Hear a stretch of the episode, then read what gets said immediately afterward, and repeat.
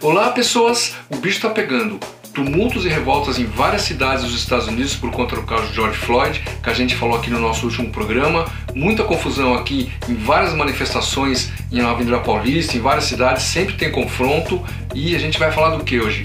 Vamos falar, vamos falar como os fotógrafos trabalham nessa confusão no meio de tudo isso, nesses protestos, com bomba, gás lacrimogêneo e até tiro.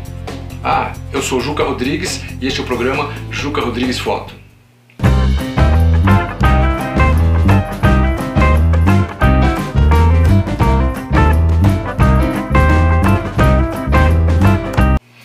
Primeira coisa com a qual a gente tem que se preocupar é com a segurança. A gente tem que trabalhar em segurança. Não dá pra gente ir desprotegido com uma cobertura dessas, levar uma pedrada na cabeça, você pode morrer com uma coisa dessa. Tem fotógrafo que já levou tiro no olho, de bala de borracha no olho e ficou cego. Isso é muito sério. E como é que a gente se protege? Duas coisas, três na realidade. Né? Primeira delas, o capacete. Olha aqui, capacete, tá sujinho esse capacete aqui, hein? Um capacete escrito imprensa. Eu não sei, às vezes eu tenho a impressão que não adianta muito, acho que isso aqui vira alvo, é o contrário, as pessoas vão mirar na gente aqui. Mas tem que ter um proteger a cabeça, é fundamental. Isso aqui é um capacete de skate, é bom pra caramba, protege super bem. É, se vier uma pedrada, ele segura na boa. Logicamente, eu coloquei a imprensa aqui para identificar que eu sou jornalista, mas como eu disse, às vezes eu acho que isso deve feito o contrário. Segunda coisa, máscara contra gases. Gente, gás lacrimogênio é horroroso você parece que você vai morrer, você perde a respiração. Já aconteceu comigo, eu fiquei no meio, num monte de fumaça de gás lacrimogênio, eu fiquei com dois minutos sem respirar, acho. Acho que eu não respirei, acho que eu morri e voltei, né?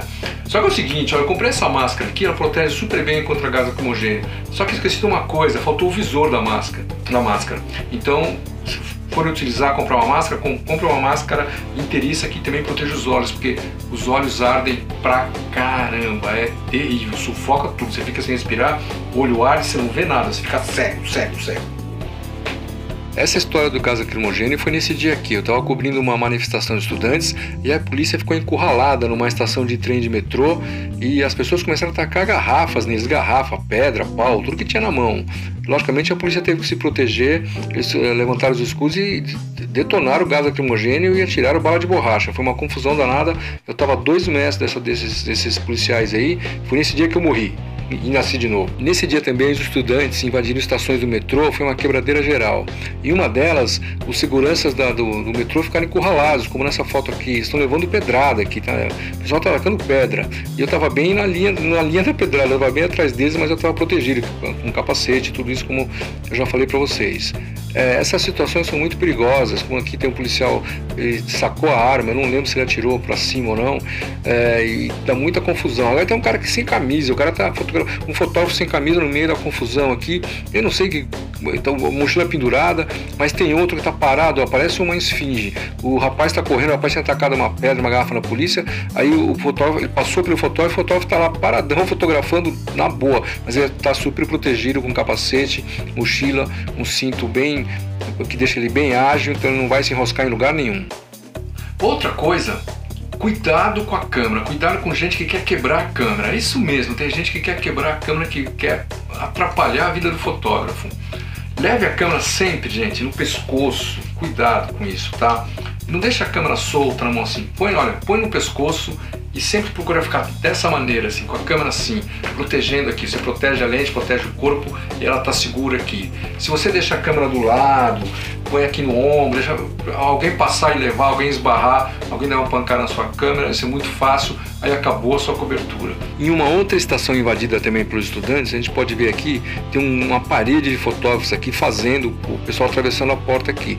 A maior, a maior parte deles está protegida, capacete, colete, tudo, mas você vê que tem um fotógrafo com a câmera pendurada no ombro para trás, bem como disse para vocês não fazerem. Uma outra situação é quando a polícia prende manifestantes, geralmente é muita correria, muito empurra-empurra, então você pode derrubar uma lente, derrubar uma câmera é meio complicado. Ou quando alguém destrói alguma coisa, como, como esse rapaz está chutando ponto de ônibus aqui, quebrou todo o vidro do ponto de ônibus. Ou então, nesse, né, no meio da avenida aqui, tem, olha só, tem fotógrafo de um lado, manifestante pondo fogo, um monte de coisa na, na frente do fotógrafo, e do outro lado tem mais fotógrafos e lá atrás está a polícia. Então, então tá todo mundo no fogo cruzado aí, perigoso pra caramba. E olha o cara sem camisa lá de novo, o fotógrafo sem camisa lá no meio de todo mundo. Agora uma das coisas mais importantes, o ajuste da câmera. Numa situação dessas de conflito, que você está na rua, você não sabe o que vai acontecer, você corre para lá e corre para cá, a gente tem que deixar a câmera mais ou menos pré-ajustada. Pré-ajustada como?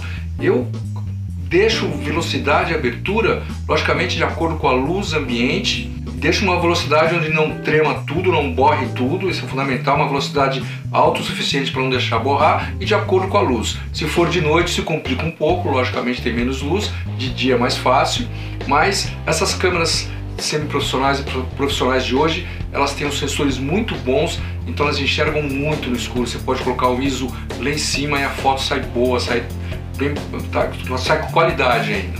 Né? Então deixar pré-programada numa abertura média e numa velocidade relativamente alta para se você for pego de surpresa você apertar o botão você conseguir a foto, porque muitas vezes você não tem tempo de pensar, as coisas estão acontecendo ao mesmo tempo, explode uma bomba ali, tem uma correria ali, você até põe a câmera no olho, mas você já tem que fotografar meio que instintivamente. Com o flash o ajuste muda um pouco, a gente tem que pensar na velocidade de sincronismo do flash, mas geralmente o máximo é 200 ou 250, então a gente consegue fazer um bom ajuste, esse ajuste médio que eu falei para vocês.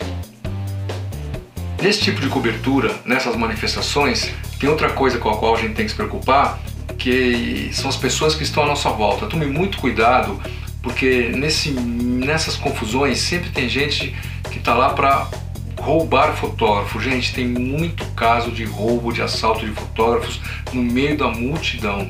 Então, não fique isolado, não saia é, do, do, grupo, não, não fique muito distante sozinho, em ruas paralelas da manifestação. Fique sempre atento a quem está à sua volta é, perceba sempre, procure perceber a movimentação, porque tem quadrilhas especializadas nisso, eles vão, essas quadrilhas vão, várias pessoas cercam o fotógrafo na manifestação e agridem o fotógrafo e roubam equipamentos. Então tome muito cuidado, muito cuidado com isso, está cheio de casos também. Depois disso tudo, duas observações muito sérias. Primeiro, não vale a pena perder a vida ou se machucar seriamente por conta de uma foto. Não entre em uma confusão violenta ah, à toa.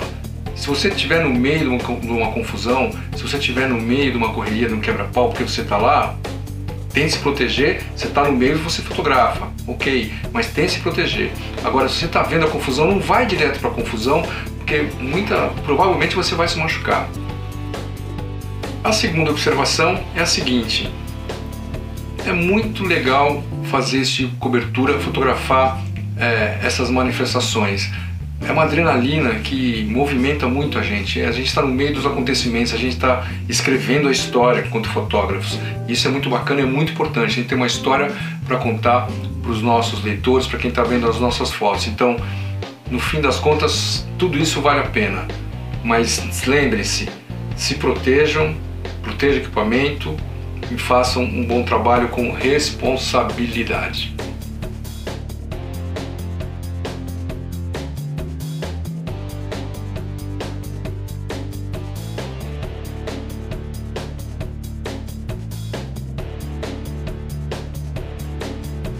Então, pessoas, por hoje é só. Espero que vocês tenham gostado do programa. Como vocês viram, dá pra gente falar muita coisa sobre esse assunto.